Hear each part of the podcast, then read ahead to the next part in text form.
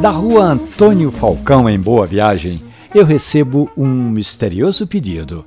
É que uma ouvinte nossa, um ouvinte da Rádio Jornal, quer uma receita que leve café e cravo. Ela disse que neste sábado, especialmente, ainda nem levantou-se da cama e só vai fazer isso depois que eu der a receita.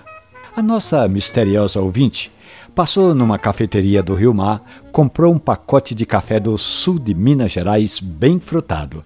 Ela contou que quando chegou em casa, que abriu o pacote, parecia que estava no pomar da casa da avó dela lá em Gravatá. Era uma mistura incomparável de aromas. Ela sentiu o cheiro de jabuticaba, de amora de morango. O café ela vai passar no coador de papel e são 20 gramas de pó para 200 ml de água. É uma proporção boa, aliás, uma proporção ideal. Mas aí ela conta que falta algo para encorpar ainda mais esse café do sábado.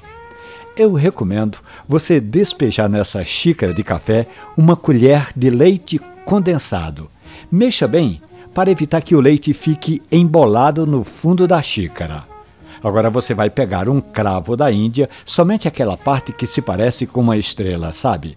Bata no pilão que você usa na cozinha para pilar os condimentos. Mexa mais uma vez o café com leite condensado e despeje por cima esses pedacinhos de cravo da Índia.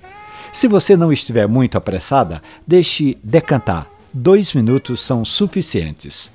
Agora tome uma xícara de café especial, uma colher de leite condensado e cravo da Índia.